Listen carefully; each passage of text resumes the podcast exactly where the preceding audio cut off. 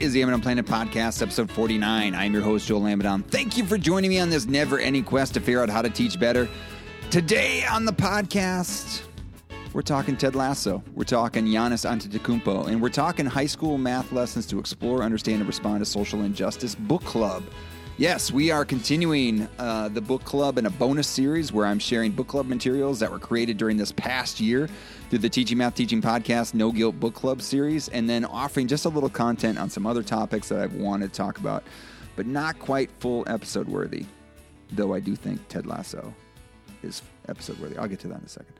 In the last episode, I shared book club resources related to Rough Draft Math by Mandy Jansen, and then talked about the Book of Basketball by Bill Simmons for the bonus. Lots of basketball um, happening. I, you know, would not have predicted the Bucks would win the champion championship uh, between the last episode and this episode because I would be scared to death that I would jinx it, really. And I think I mentioned that in the last episode. So well, talk about that too.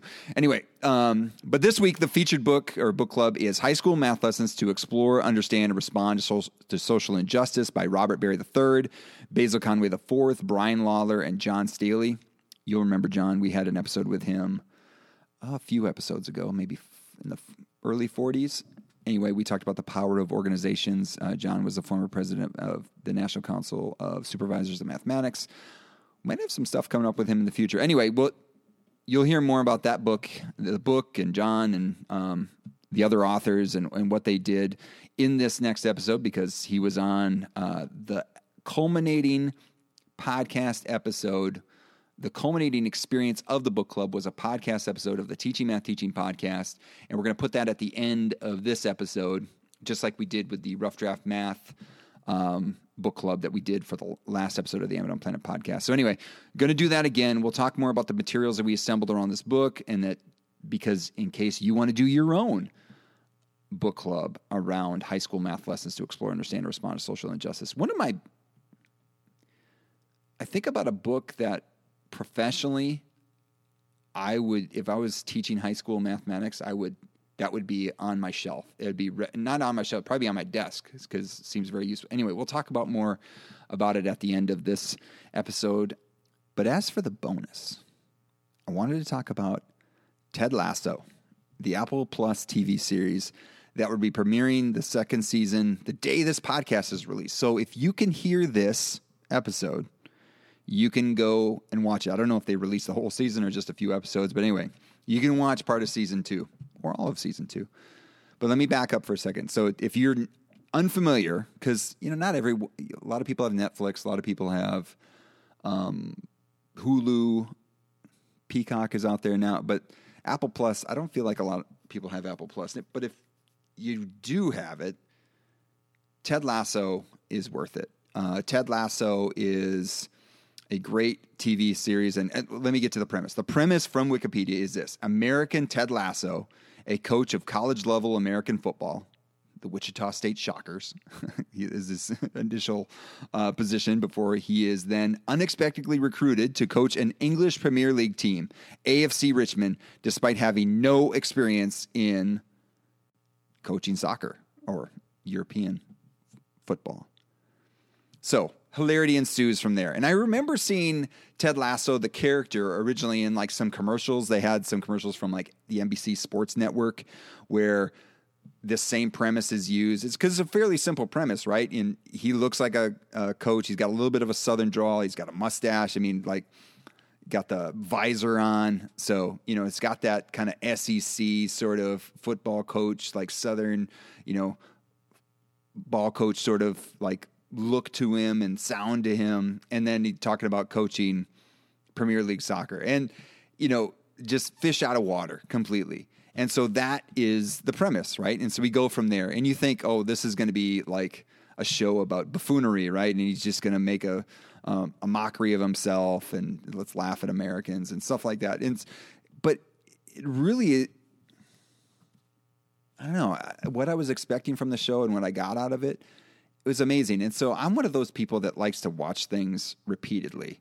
So, like for example, there's a couple music documentaries, Pearl Jam 20, which is about the 20 year anniversary of Pearl Jam being a group, and then the history of the Eagles, that music documentary. I've watched those like I don't want to count how many times. Like it's more than 10, probably more than 20, maybe more than yeah, it's it's probably unhealthy. Like if you saw the metrics on whatever streaming service, like wow, that guy really likes that that show.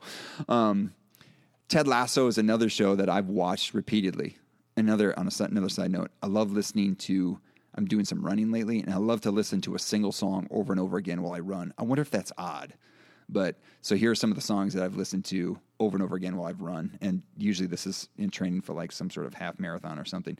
May We All by uh, Florida Georgia Line and Tim McGraw. Again, weird, I know. Um, Sturgill Simpson's Welcome to Earth from the uh, Sailor's Guide to Life album. That's awesome song. So listen to that repeatedly. May We All by OAR. And then is there another one? I can't think of another one. Anyway, those three definitely I've listened to a lot. Oh, this is my latest one. This is, this is great. And I listened to this one while writing.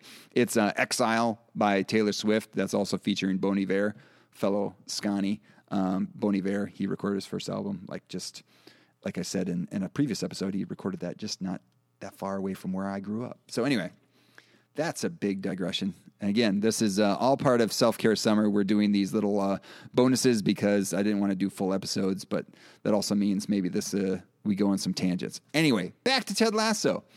Um, watch things over and over again, and as I'm watching things over and over again, I uh, notice things. You know, you notice things as you watch them. You, you're not paying attention to the big pictures. You start noticing the little things. And when I do that, a lot of times, and what's kind of the premise of this podcast was I started noticing things like what are lessons you're going to learn to figure out how to teach better.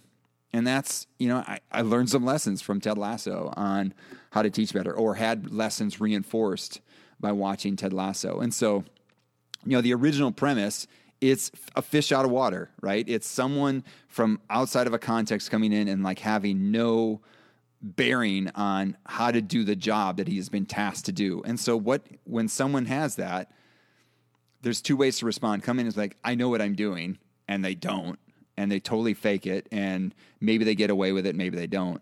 Or you come in like he and like saying, Hey, I don't have any expertise. And that's the kind of his stance. I don't have any expertise.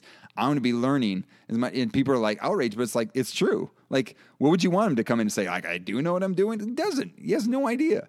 And I think as I'm, we're coming up on a new uh, semester or new school year, I think of all the teachers that graduated from my classroom that are going into new schools or um, even even teachers that have been teaching in the same place where you have new students coming into your classroom. Like there's all this unknown that maybe sometimes we don't treat as unknown. And I think about that. Like I've got a bunch of students, like some of them I do know. So like I've had them in previous classes, but a lot of them I don't. And so to, to come in and say like I know exactly how this class is going to go, I know how exactly how these dynamics is are going to play out. I don't.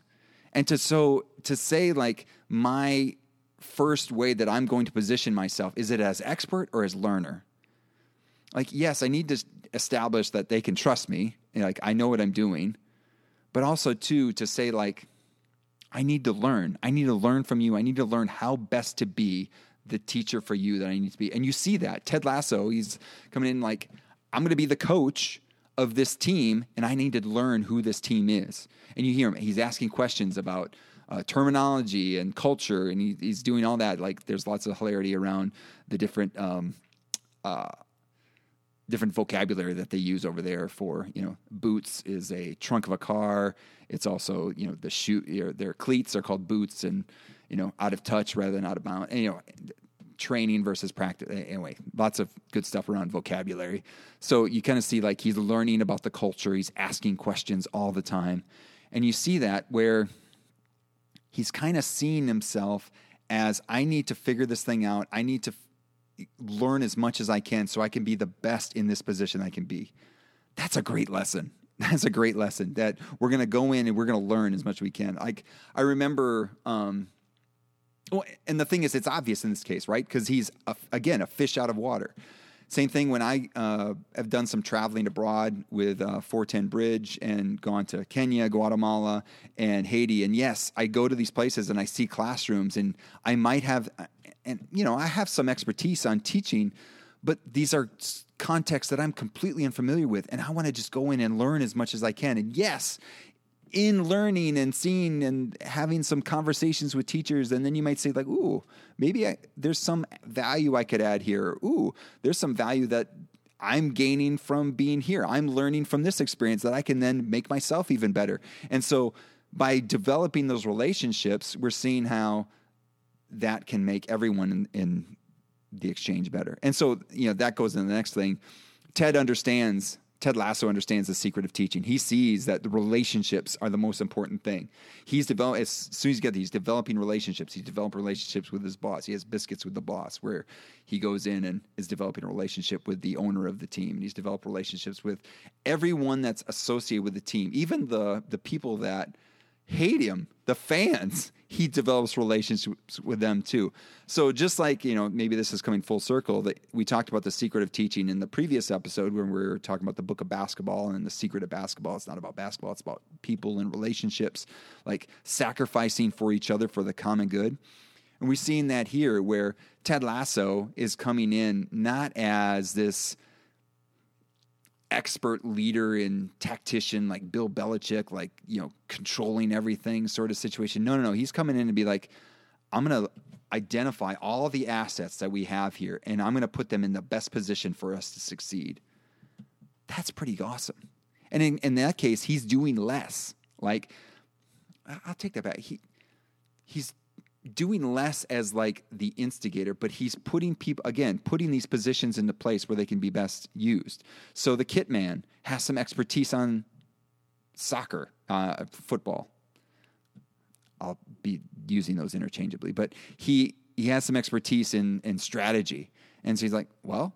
That's an asset. That's an asset that makes us better. And I'm not, I don't care if his title is kit man and his primary responsibility is cleaning towels and uniforms that expertise has a use for us being better as a team, right? And so, you know, and you over and over, you see him identifying things that people, you know, the the leadership of a person, the joy of a person, like giving them little nudges so that he's not doing things directly, but he's putting people in position to do those things. So he's delegating. He doesn't micromanage, um, and he knows that if someone does something without him telling them to do it, like now that person is empowered now that person sees responsibility and, and now when ted isn't there there's still that influence there. And that that reminded me of excuse me of you know a position a, an indicator of success that i saw as a teacher is when i was teaching high school mathematics is if i could be gone so if i was sick at a conference whatever if i was gone from my class would it still run I saw that as a, a sign of success. Because if it didn't, that was basically like everything was dependent on me. And that meant that what did I really do when those kids leave my classroom? Are they do they see themselves as better doers of mathematics, or do they see or they see like you know ev- all my success was dependent on that teacher? No, I wanted them to see themselves as as doers of math. And So like you know, if I created uh, my small groups and had little leaders within the group, and then people could talk to each other. They knew how to ask questions. They knew how to figure things out. And so when the sub would come, it you know, for typically when a sub comes for a math classroom, the sub is so intimidated, like, I don't want to teach math. Oh no. Versus like if the sub would come and I said, you know what? Just tell them to do these things, you know, put out what page we're on, what investigation we want them to do, and this class will run. And all you have to do is ask questions and help them ask questions of each other because this thing should be able to run without me being at the helm. And you see that with Ted Lasso. He's kind of doing that. He's kind of starting to shape that from the get go of, hey, I'm going to put people in position that makes this whole thing better and not completely dependent on him. But he's also in touch with the small things too. Like he wants to make sure to know people's names. He wants to make sure to know birthdays and things. You see how the importance of that is again to get back to that secret of teaching of building those relationships, building the relationships so that when you know there's things where you want people to trust you, you want people to receive instruction from you, like you have that relationship, you have that conduit with which that's that instruction can happen. And again, we've we can hammer all day about relationships, and but you see that in this show. Um, so yeah, Ted Lasso. It's a great. I, I could go even further, but I didn't. I didn't want to go too far. There's two things I did want to share. One was a quote that I think captures a lot of this. Um, some of the learnings I had I named before.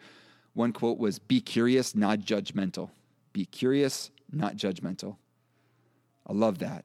So, like when you see like a child that you intuition might say, you know what, I think they're misbehaving. Like I don't know. We I had a, something I wrote where there was students that were yelling across the room, and you're like, wow, that that doesn't seem like that's good, right? It's not good to yell, right? So we should shut that down. But then you hear, you, wait, let's let's actually listen to the yelling. Oh, they're yelling about math. Oh, they're arguing about which one is a better solution strategy for getting to this same answer that they uh, like. Oh, that's great. Maybe we need to turn the volume down a little bit. Maybe we should just tell them, hey, you know, walk closer to each other, right? But that's I'm going to be curious, not judgmental. I like that. That's a great quote. And so I see that like um, there's shoot, I can't remember. Evelyn Jacobs, I want to say from George Mason. There was like this. Um, it was basically the same thing. It was a strategy for, you know, I don't quite understand something that's happening in my classroom. And again, not wanting to use that it's a bad thing or a good thing. It's just something I just don't quite understand. And so we want to say, like, well, what's behind it? What's causing it? Is how can we leverage it to help build a relationship with the content?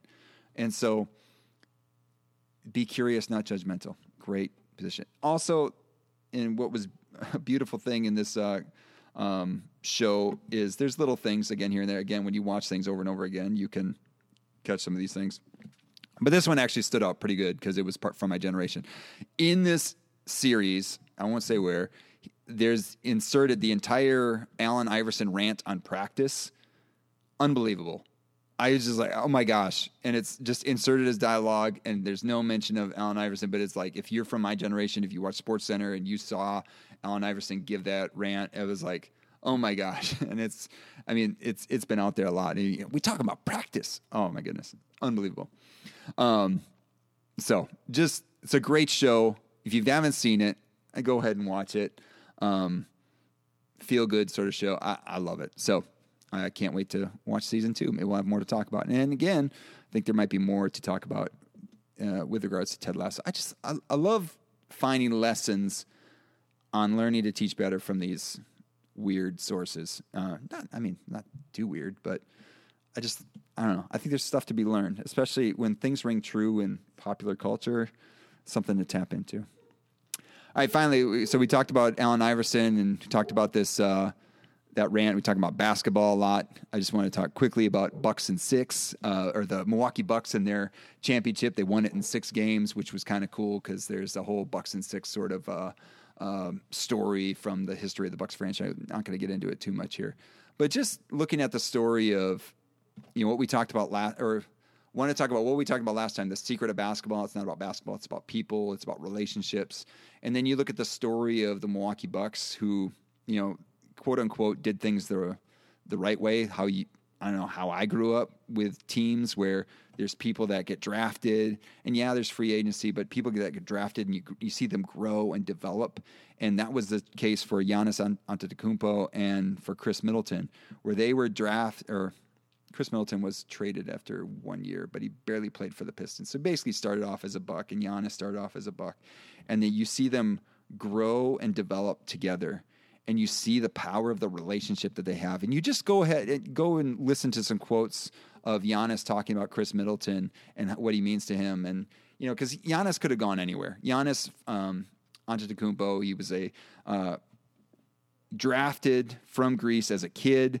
If you look at pictures before and after uh, of him, it's amazing his transformation from when he was drafted, where he was just like uh, like a deer on ice uh, on the court, like just all over the place. He had so many gifts, but it was like trying to get them to be under control and and and be productive towards winning a basketball game. And you saw him develop, and you saw Khris Middleton develop into these you know good players, then all stars, and now they're world champions and you see this I don't know trajectory of their relationship, and it's it's pretty cool, and it's pretty cool to see that happen. And you saw like the secret of basketball kind of come into life, where it's more than just getting the numbers. And but on the other side, Giannis got some amazing numbers, and Khris Middleton got some pretty good numbers too. But um,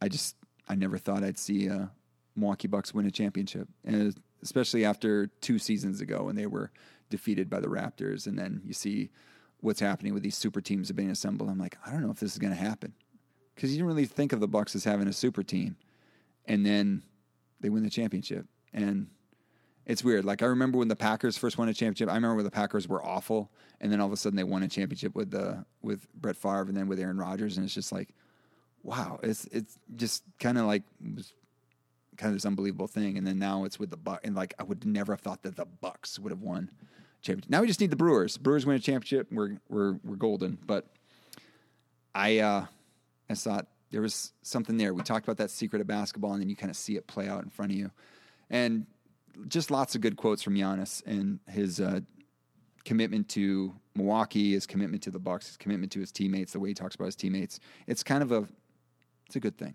So you go look at it. It's there's some special things going on there. Anyway, want to now get into uh, talking about this no guilt book club resources that we have. So again, what we're trying to do is, or what I'm trying to do is share resources around these books that we did these no guilt book clubs around. So for this book, we have more than we have for the last book. So for Rough Draft Math, that was our first book club, and we when we did book chats around them, I did them on Instagram Live. I did not save them; they're not anywhere, so they're gone. And there were some good chats. Mandy is awesome, so like I'm kind of upset that I didn't know what I was doing, but again, like we like you say, when you do things over and over again, you, you get better. So this is the first iteration. We got better. And so John Staley, who's one of the authors of this book, again, High School Math Lessons to Explore, Understand, and Respond to Social Injustice by Berry, Conway, Lawler, and Staley. So when we were talking about putting this together and doing weekly book chats last summer around this book and then a culminating podcast episode, John's like, hey, have you ever seen StreamYard? And I'm like, I've heard of it, haven't used it and we used it and it was awesome. So every book chat that we had, we did, I believe, four book chats. They're captured on, uh, they were live, and so we could have interactions, which was cool in the moment. It was, you know, responding to questions in, in time. But now they're in video form, still on Facebook. So at that time, I had only, I got the free version of StreamYard, so you could either stream it to Facebook or YouTube. I picked Facebook. Um, but uh, eventually and you'll see in these later ones, we figured out, hey, do Facebook and YouTube. Put some money up for the uh, full version, which actually that money came from all of you out there that are supporting us through those Be the Good uh, t-shirt sales. So thank you. You uh, sponsored the expansion of our uh, StreamYard capabilities. But anyway, so for this book club, for the book club resources in the show notes here, you're going to find a PDF that's got links to the videos for all the book chats, the link to the podcast episode, and it's got the breakdown of how we did the chapters, and then links to purchase the book. So all that's there in case you want to do your own book club around this text. It's an awesome book. If you're a high school math teacher, there's just a lot of materials and a lot of professional materials that you put up. I mean, uh, Robert Berry and John Staley were presidents. Uh, Robert Berry was the president of NCTM.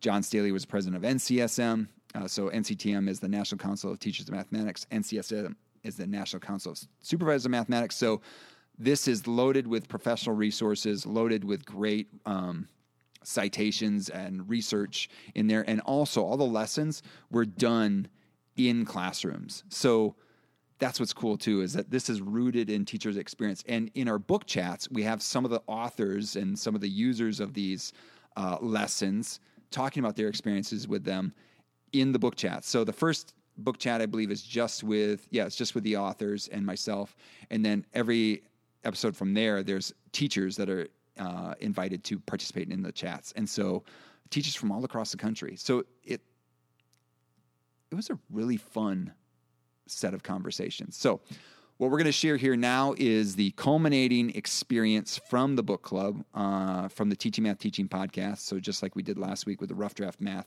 book club. We're, we're sharing this one from this book of high school math lessons to explore, understand, and respond to social injustice. So we're going to run that culminating experience uh, for the book club, and then we'll wrap up. But just so you know, all those resources that we're talking about can be found at um, the show notes for this episode, which would be amidonplanet.com forward slash episode 49. But without further ado, here's that episode of the Teaching Math Teaching Podcast talking about high school math lessons to explore, understand, and respond to social injustice by Berry, Conway, Lawler, and Staley. Hello, and thank you for listening to the Teaching Math Teaching Podcast. The Teaching Math Teaching Podcast is sponsored by the Association of Mathematics Teacher Educators. The hosts are Eva Thanheiser, Dusty Jones, and me. I am Joel Amidon. And today, actually, I'm flying solo because we have got a packed house in the uh, Zoom room today. So today we are talking with John Staley, coordinator of special projects in Baltimore County Public Schools, Brian Lawler, associate professor of mathematics education at Kennesaw State University, Basil Conway, associate professor of mathematics education at Columbus State University, Robert Berry, professor of math education at University of Virginia and immediate past president of NCTM, because they are the four lead authors of our Teaching Math Teaching Summer Book Club Choice for July, or as they uh, laughingly call it, the month of Joel, because they had to talk to me so much. So we have been reading and discussing high school math mathematics lessons to explore, understand, and respond to social injustice every week on Facebook Live throughout July, and are wrapping up the month with this culminating podcast episode. Welcome, John, Basil, Robert, and Brian. Thank you for joining us. How are y'all? Doing great. Thanks for having us. Fantastic. Oh, wow. Truly wonderful. This is great. This is great. So, you know, we have a lot to get through, so we're going to just start chugging in, and we've got a few questions we're going to go through. But again, this is always a, a great conversation. We've had a great conversation throughout the month. So, this book, uh, I'm curious about it. What what's the story? Can you share a little bit about the history of this book?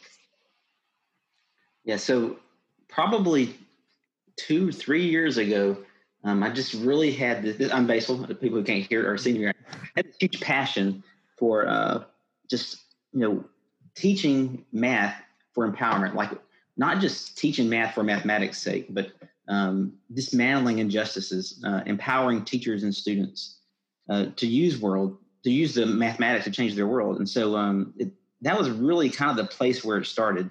And uh, as I started, you know, I, I was thinking about all these great ideas. I was just overwhelmed trying to come up with uh, lessons and these ideas. And then I realized that I couldn't do it alone. And so this it was kind of my whole mindset of shifting and thinking, you know, what do I do with this? And so then I started realizing that I didn't have to stand alone. And so uh, that's kind of where I started reaching out and looking for other people that could help me. And it began this huge journey of this development of the book. And so uh, it kind of began with me connecting with uh, John, Robert, and Brian and where we just uh, started sharing these visions, these common visions we had.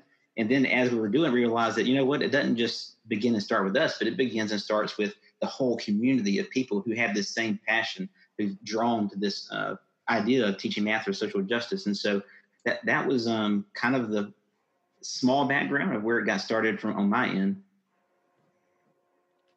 Anybody else want to add to that? Yeah, yeah John. The only thing to it is is when we came together, one of the things that we we said up front, we knew up front, was that we needed to get teachers and math educators to help contribute to be a part of this book.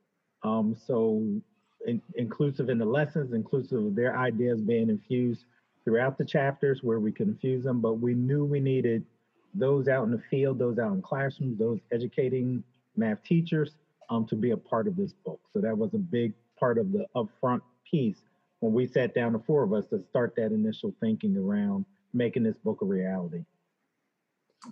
Part of the history of getting started in the book, um, I'll I'll share something that I find um, kind of I'll just say funny looking back on it.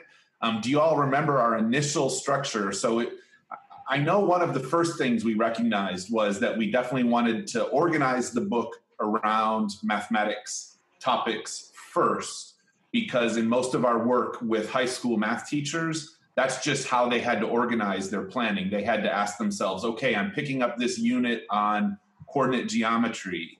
Uh, what what might I be able to do to teach the distance formula using a social justice context? So we we explicitly decided to organize around the mathematics, and we said, well, we should use the Common Core, um, you know, because that's common.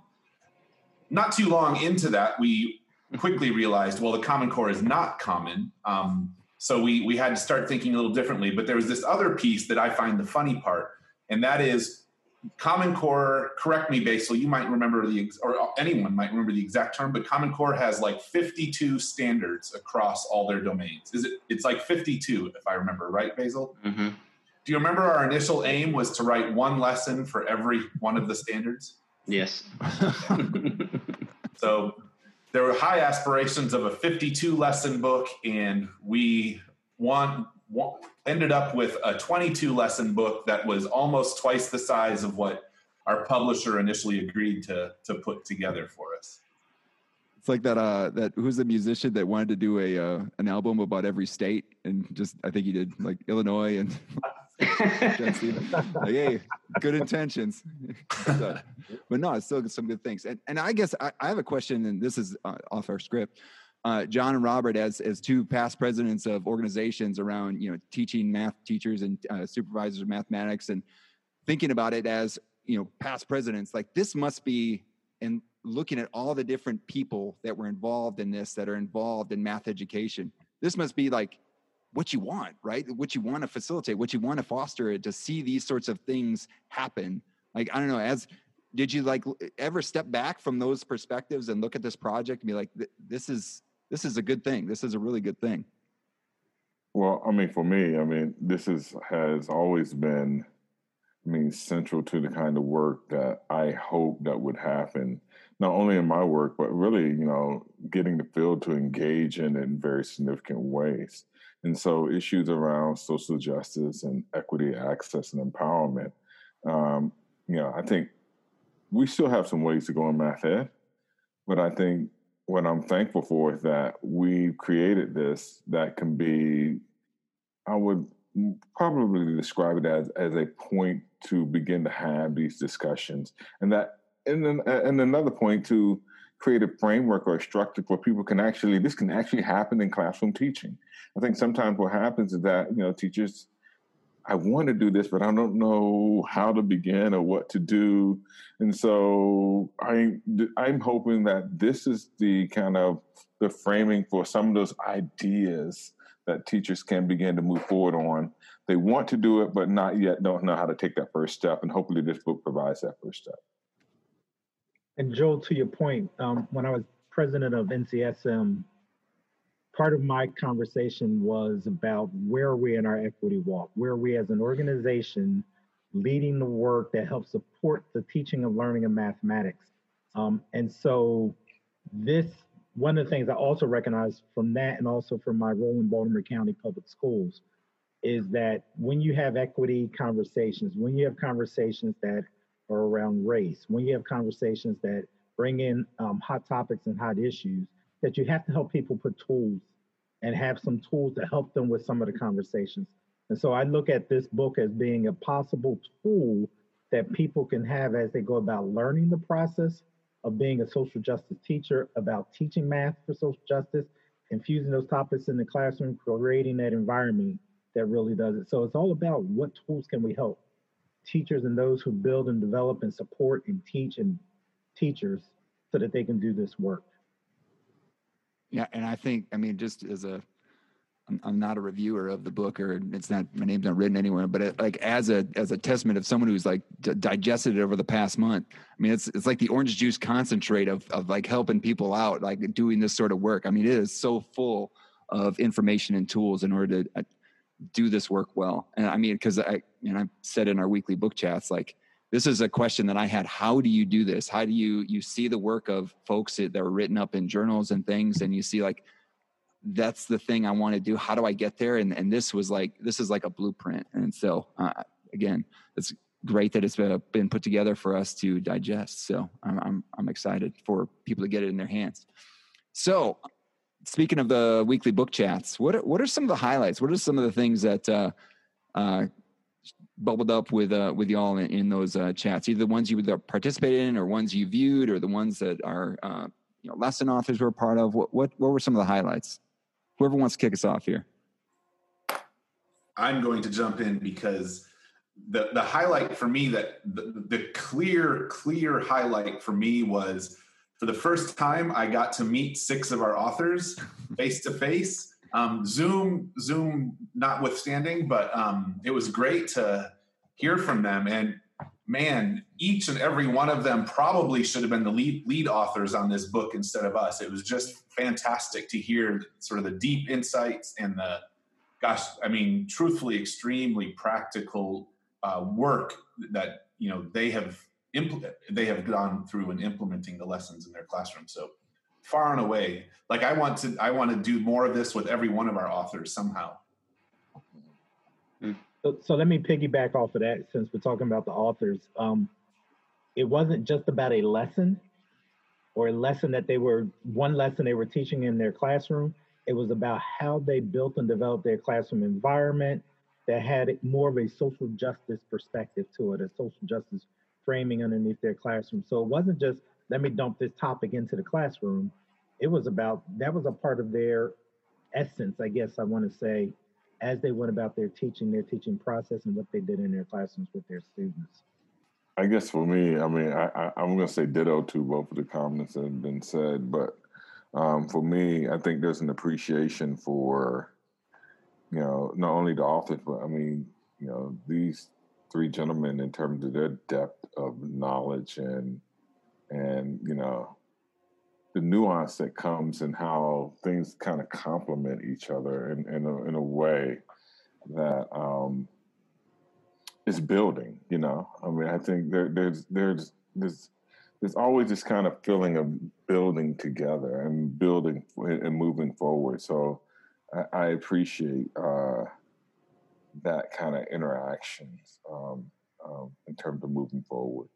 Yeah, my uh, favorite part was definitely getting a chance to listen to the authors of these lessons and the where they came from, the stories of those people, uh, that they didn't just originate uh, out of some abstract space or whatever, but they were actually involved with these. And you know, listening to John talk about his prior work and with uh, students at risk students in prisons, or or what do you call it whenever students are in juvenile centers, correction facilities, facilities. And so, um, you know, and just being able to see that and understand that these are there's stories behind these lessons and there's stories behind these people's uh, interactions with with the lessons. And so that was my favorite part is just realizing that it wasn't abstract. These are real things that are really happening and real people that have these real stories. Like in, all this is real stuff. and that's kind of the power behind, I think, this teaching math for social justice is that there's um, we're using mathematics for real. Like we're really doing math. This is real math. and so I, I, guess that was kind of the part that I love so much is that I got the got the real feel of it. You know, remember we were talking to Allison uh, Lamb, and she was uh, we were she was talking we were talking about the visual. So I felt so bad about taking her lesson and applying it to Alabama. but really, that's what we got to think about doing, right? Is to be able to take these lessons and think about in our own context, not just you know, pulling them out and using them exactly how they are, but you know, how do we take these lessons and move them back to our own context, our own situations? And so that was kind of the huge value that I saw is that their experiences overlapped so much with mine, and that um, and that was what I just loved, just being able to chance to see and listen. Uh, I, remember um, uh, Savine talked about his uh, men's group, and so when he said that, I was thinking about my men's group and those situations that I have to uh, balance and talk through. And so, like, it was a chance for me to intersect my life with his and see that, wow, these things are so close. Like, we have these, I'm, I'm having these same conversations that he probably, he's probably having somewhere else in the different part of the country. And so, uh, anyway, that, that was my favorite part is the, collab, the collaborative environment that we had there. Yeah, I think that, and that was I, the highlight for me was you, talking to the lesson authors and hearing these stories of these lessons and, and knowing that, it, and like you said, you, you can't just, you know, you have these lessons in the books as available for folks that want to do this, but also knowing that there is like tentacles and roots into the places where these were written and thing like just like Allison's perspective, like, you know, the, want the perspective of a, you know, Memphis, not that far away of where she was writing these, uh, uh, the context that she was writing her lesson from, and knowing that that that lesson was written out of a care for her students and wanted to you know offer another narrative about what might be happening with regards to test scores and, and things like that. And it just and each of those each of those lessons, and I think even uh, Christina offered a story and in, in talking about how a student had a um, a difficulty in in in looking at the statistics and and having different narratives and like how she's saying hey look at the mathematics around this and just how there is so much context and so much care for their students and that's why they're doing this work. And it's like you it's it's like a given. You need to do that. You need to have it on the background as as as what you have going into these those relationships the context of where you're doing this work. I think that just came out through and through. And also just what was fun about for me is just seeing the joy that you all had like you'd done this work together and then seeing not only their joy of working with each other but yeah when when people popped up on the uh on the zoom or the streamyard whatever you're doing for facebook and like that you'd first had a chance to meet and they had a chance to meet you just the joy and that this is a, a human endeavor of doing this work together. So like i, I just uh i really appreciated that. Um anything else from from that? Any any other highlights that bubbled up for y'all we've um, it's always been extremely present in our mind that we we're writing a book to help teachers think about bringing students interests lives concerns questions about the world into the math class um, something that we other people have called but we also called teaching mathematics for social justice. Yet the the book title and the book seems to be organized around these 22 lessons. And listening to the calls, the the yeah the weekly calls, um, it was very refreshing that that was clearly. Uh, people understood that these lessons were sort of more that they were examples to help us all think about teaching mathematics in, in this way where we're drawing upon student interest centering the real life contexts um, being able to mathematize those contexts i'm really owning robert's word he's put this word mathematize into my vocabulary. Um, but yeah, that that was a nice. Uh, that I, I, was really happy to see how strongly that was embraced, and even what Basil was just saying, like the lessons are there for to stimulate ideas. Really, none of us can take any one of these lessons exactly as is. We have to use it as a model to build from our, our specific content. This podcast is the Teaching Math Teaching podcast, and so we're thinking about how you might use this book to either teach math teachers methods or or content courses? Like how, how might you use this? How might or how might you already use uh, this work in, in mm-hmm. doing that work of either teaching methods or teaching content courses? Or professional development also. So i've learned that uh, context it matters so much. Um, you know even when we think about our methods courses or uh, where you might be using the lessons individually but I work in a UTeach model, which uh, some people may be familiar with. And so our methods course is integrated with uh, math, science, and computer science. And so we naturally actually mesh these topics and ideas around one another all the time. And so um, this is a really, uh, when I we started the book, that was kind of one of the back thoughts is that, you know what, I really want to use this in my methods course to be able to demonstrate what it looks like to integrate mathematics with other disciplines and you know around science or around a social topic or whatever it is. And so um that that's kind of how i go about using the book is uh, and i use the lessons in the book. And my plan is is to continue to now i actually have even more a larger set to be able to model in the classroom. So they actually see how some of this may be facilitated in their own uh, classrooms later on or their own um, placements or wherever that's at. And so uh, and we're able to talk about the equitable practices and all those things that are aligned in, uh, with what we have goals for the course on top of putting social justice as a lens across it. So that's kind of the, the way we're using it in the UTeach model at so, uh, state. Well, I'm sorry. I'm sorry. I mean, so, you know, so I have not yet taught. So uh, it's been a while since I taught the course, but I've been, I've given a lot of thought to this, and here's my thinking around these ideas. Because one of the things with working with, uh, you know, whether I'm working with pre-service teachers or teachers who are thinking about how to integrate lessons or think about these lessons for their own professional development, I think the first four chapters provide a nice framework for having these discussions and having the discussions around that and understanding you know, you just can't just jump in and teach the lesson. Teaching the lessons is not, you know, kind of the end game, so to speak. You got to have all of those upfront types of conversation, those upfront types of knowledge base and knowledge building things are so important. And so, for one to say, I'm just going to grab a lesson and teach a, a social justice lesson, I'd rather you not do that.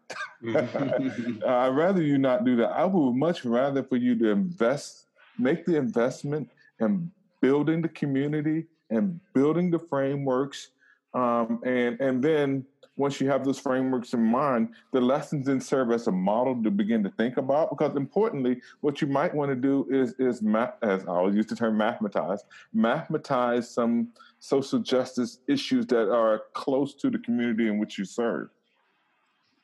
And these lessons can provide some ideas. They're idea generating. I'm not saying don't use the lessons, but the, the lessons are idea generating types of lessons you can use them. You mod you modify them for your needs. You all of those things come into play. So I'm saying invest in thinking about the you know the you know the the idea of what does social justice look like in mathematics? What are all those ideas that create critical math, you know, education, the ideas around culturally relevant and culturally responsive teaching and pedagogy, the ideas around all those um, so teaching tolerance standards, those things have to be invested first, and then we kind of move into that. So I'm thinking I got to put some work in those first four chapters. Mm. Then we use the less, then we can begin to use the lessons as, uh, to generate ideas. Yeah, those first four chapters are just gold. I mean, I, for any any methods course, like where you're justifying every single thing that you're doing and thinking about what you're aiming for with discourse and stuff. I mean, it's just gold. All right. But you guys, there's more answers out there. I don't know. John, you're about to say oh, something? Yeah, I was going to say, coming from a, a district perspective, a school system perspective, um, we've often had opportunities to collaborate with our university partners. Um, and one of the things I would would hope or look for is that they continue to help people. We've heard the word context come up in many times. We've heard Robert just mention about taking these lessons as possible um, seeds to help kick you off, or when you get to that point. And so, what I would want um, those who are building and developing our teachers in a pre-service or in-service perspective is to help them understand how to take um, lessons that they're given or lessons that they use and really contextualize them for the use in their classroom to make them real for their students um, that's one thing.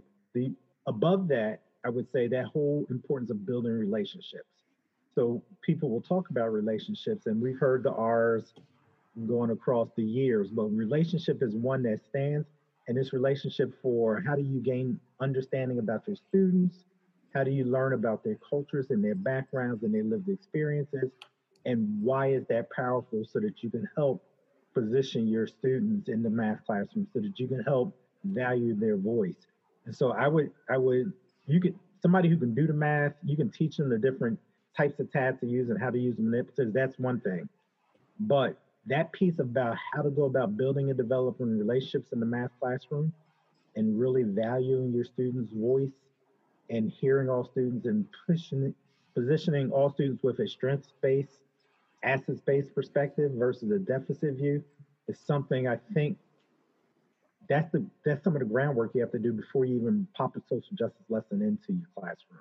And John, I would add to one thing I would add to that. So after you've gone through all of that, it don't end with the lesson. Yeah. Yeah. don't end with the lesson. Now that you've had this experience, I think there's something there has to be some type of action yeah. that goes after experiencing the lesson. And and that is a um, a significant part of when you're thinking about so if you're committed to social justice and mathematics, it's just not the lesson. it is what happens after the lesson that engages in the idea of critical consciousness, um, and what actions are you going to take um, um, as a as a result of experiencing the lesson. I continue to learn from my three colleagues, so now I know how to teach my methods class better. However, let, let me share two things. One, one, uh, maybe, maybe both uh, the first one is very practical, it feels to me. I want to tell you a little bit about what I have been doing specifically in my class uh, for the past year, year and a half, my methods classes. And the other, some insight I feel like I've recently gained. Um, there's, there's, I have used early in the semester with my method students the lesson called Listen to GLSEN. Um, GLSEN is an acronym for the gay lesbian student. Mm, mm, I forget what E and N stand for. Joel, you're editing this, right? You can fill that back in later. I'm kidding. Um, but it's it's a wonderful lesson um, for for several reasons. Um, and I'll tell you just like some of the goals, what it does for me. First and foremost, just getting into the lesson, it asks my pre-service teachers to learn what the um, to, to just consider the the demographics of their local school context through the lens of some of the survey data of the, the GLSEN survey, um, the annual school climate survey that, that GLSEN puts out, um, and sort of really contextualizes that um, a, a, sizable number of students in the classrooms that you regularly are, are involved in do not feel safe in their schools for a variety of reasons. So, first and foremost, I like that aspect of it. Second, um, the lesson is modeled around a guided reinvention of mathematics. Um, through the lesson, students create a matrix multiplication process. So it just again allows them to see that pedagogical process. But finally, and probably most important, is my students always walk away asking, Can I use this sort of thing in my school? Can I use this controversial topic in my math classroom? And it opens up that discussion about why, about if you're going to do it, like what do you have to do? And again, like just echoing Robert's and John's comments, you have to build this this classroom climate first and foremost. Um, you know, it, it creates that need. So I've used that lesson early for that create the need um, element of, of all those pieces. The insight I've had recently is um, I think many of us are familiar with Aguirre, Mayfield, Ingram and Martin's um, identity book. Um, gosh, it's seven years old now. Mm-hmm. And I'm sorry, that's not the full title. Joel will put it in the notes of the podcast. but in there, they identify um, five equitable teaching practices. Thank you, John. It's called The Impact of Identity in K 8 Mathematics. There, Joel, I saved you that word. Thank you.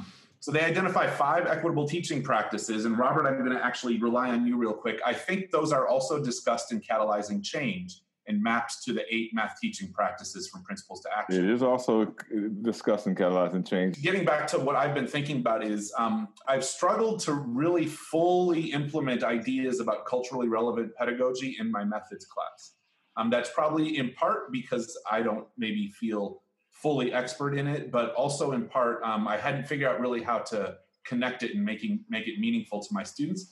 But in the past like year working with these gentlemen, it's become clear to me that those five equitable teaching practices are steeped in culturally relevant pedagogy. I mean, they, they almost bring it to practice. And that's um, something I'm going to be using, drawing upon this book um, that, that our teaching for math for social justice model of the five the arrow with the five components. Um, I feel like this is, a, I now know how to speak about culturally relevant pedagogy much more effectively, um, drawing upon the book as examples for those five equitable teaching practices. Hopefully, fingers crossed. Ask me in December how it went. I think the one thing, I mean, that just is becoming abundantly clear with these conversations is, you know, how would you use this book? I mean, it seems like the conversations, right? The conversation, the professional conversations that can happen around it, just that we've you know maybe modeled throughout this month, but just the the fact that you know this whole thing started with you know Basil thinking like, you know what, I could, I want to do this, but I can't do it alone, and that's I think that essence to take it with and seeing like how do we do this. I need to involve my colleagues. I need to involve my students. I need to involve my administration, my uh, my community, and it just seems like from just at, at, at a foundational level, like that's someplace at least, you know, to start with wherever you're going to be doing this sort of work is that we're starting doing it together and thinking about it. Um, and it, just laying that foundation out. Any anything anything else for the, this? The next question is kind of redundant with the last question, but you, already put a bunch of golden nuggets out there with that first question. But let's see. Do you have any tips for working with teachers using the book? Anything else out there that maybe we haven't said? I'm going to jump in because I get a, f- couple that come to mind, and I can preempt if anybody else says them before I do. Nice. Um, the first, first immediate two that come to mind is collaborate with um, teaching partners, with teaching partners in particular. Um, have have allies, uh, a network of support, of idea generation, all that. And the second is another collaborate question. It's collaborate with your communities and your students to learn from them learn from them about their knowledge about the context learn from them about their questions their concerns about the context um, learn from them how they even like that topic to be present in the schools but i think both those uh, connections to other people are, are key for, for success one of the tips i would put out there is chapter one is like a hmm, let me learn about the frameworks that help support teaching math for social justice. So I would say if you're not familiar with them, pick one to read about. We've we've put references in there that will help people in that um, go down that path. But that's something where I would I would step back and I would spend some time over there, um, not getting paralysis of analysis and thinking that I've got to get it perfect. But in some cases, I'm not doing because I just don't know what it is I'm not doing. So you might want to pick up one of those books, join a book study, um, and and start off. You know, an easy I, I'd say an easy one to start off, which I'm hoping most people have already read or uh, dove into, is the NCTM Principles to Action book. So maybe you start off there and you really spend some time in some of those chapters, and then you go to a next one to learn about another framework to help you really understand what this work is about teaching math for social justice, um, and how you know how what you're doing is more than just a lesson, teaching a lesson. I think about um, my own development and uh, response, and I think about these guys I've worked with here and uh, their ability to be open, for us to be open to share uh, our beliefs, our thoughts, and to to not be judgmental and to, to work and to be patient. I think that um, this is a huge part of working with teachers is um, sharing, you know, where we're still developing our own identity and where, um, and and that we may not have everything right, and uh, but there may be some things that we feel really strongly about. You know, wh- whatever these things are, but being responsive to that too. That we we stand in equity, we stand in fairness, we stand uh, for people, for the dignity of life, and for all people, right? And so that, this is um, this is a tough work, but I think I just I really believe we should be really careful and give people time. We don't change the world in one day. Um, we don't change that. I mean, as much as I want things to change, but we've got to be provocative. We've got to challenge some spaces, right, that need to be challenged. And um, so to do that with an openness for change uh, over time. But, you know, we expect it to change, but um, it just doesn't happen in one day. So I think that's some recommendation I would think is to uh, and be that, do that way with yourself as well. I think that before we do these lessons, before you go this way, you've got to think about your own beliefs, your own thoughts, because those things are going to make you show your face. those are going to be who you call on during the class. That these little things that are, are kind of what Robert was getting at earlier is like the foundation. Uh, you know, you've got to think through this stuff before you do a social justice lesson. You've got to think through this stuff before you talk about it in the methods course. All these ideas and be open and willing to change over time. So I would add um, a couple things. So one thing that, that, that, comes to my mind. So I know in, in some some spaces, teaching mathematics for social justice is a risk is risk taking, and it might require that you engage in what Rochelle Gutierrez talked about, creative insubordination, and and and and that is okay, you know, um, in in the sense that you know you're taking these risks. And I often say, you know, that participation is a risk taking event. Um, and when I say participation is a risk taking event, what I mean by that is is is um, you know if if if you're committed to this work, but you don't know what yet to do, the book is the first step It provides some frameworks for moving forward. And, and and and this is the kind of the thing that kind of move you forward. And then when you're ready to engage or how you choose to engage, you know, part of it might be just building the knowledge base you need first so that you can develop the kind of the risk factors that you want to to engage deeply with your classroom and with your teammates and with, with other teachers. And that is okay. Other people may be ready uh, uh, further along and say, you know what, it's time. I'm kicking the door in, we're going all in, and that is okay too. So I think we have to be respectful for places where people might be, um, as John would describe it, in, in their um, in their equity walk, and and and people are in different spaces. So I, it, it gets me thinking from my own perspective of wanting to use this with my teachers and like that idea of how do I show care for my students? How do I love my students? I like to think about teaching math as agape or unconditional love and thinking about if I'm in that walk of thinking about how am I going to do that?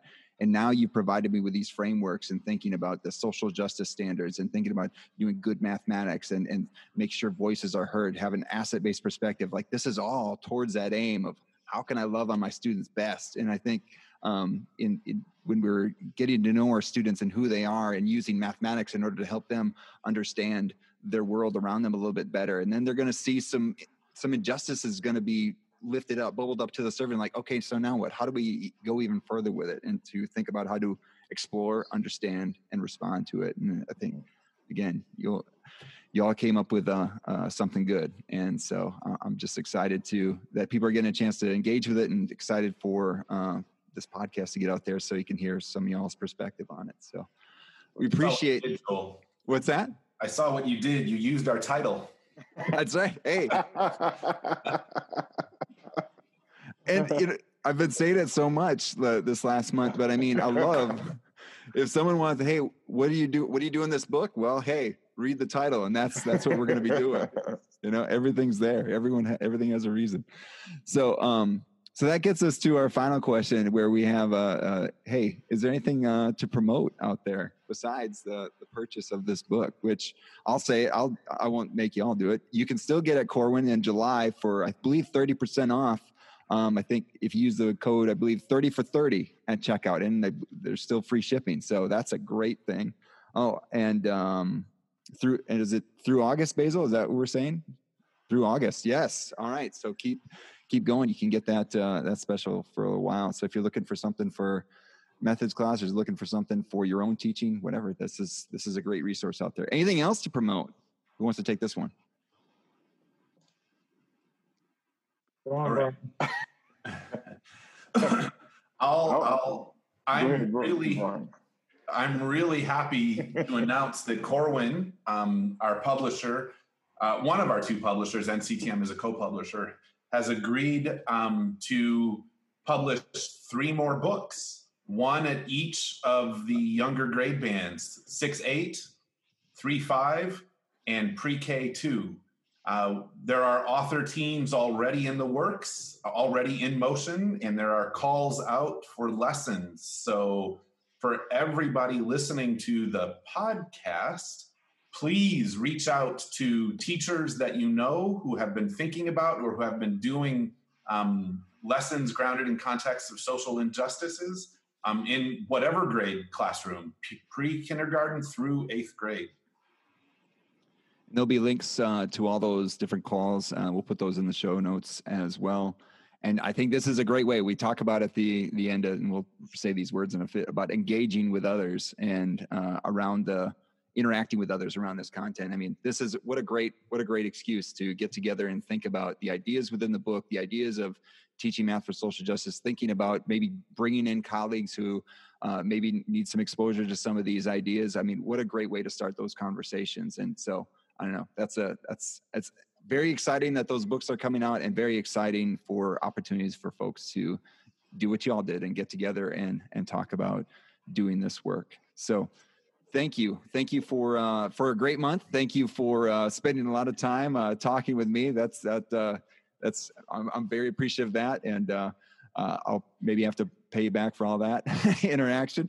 But really appreciate all you, all your time. So thank you, thank you, folks. Thank you for having us again, Joel. Yeah. So thanks again for listening to the Teaching Math Teaching podcast. Be sure to subscribe to the podcast. We hope that you are able to implement something that you just heard and take an opportunity to interact with other math teacher educators. All right.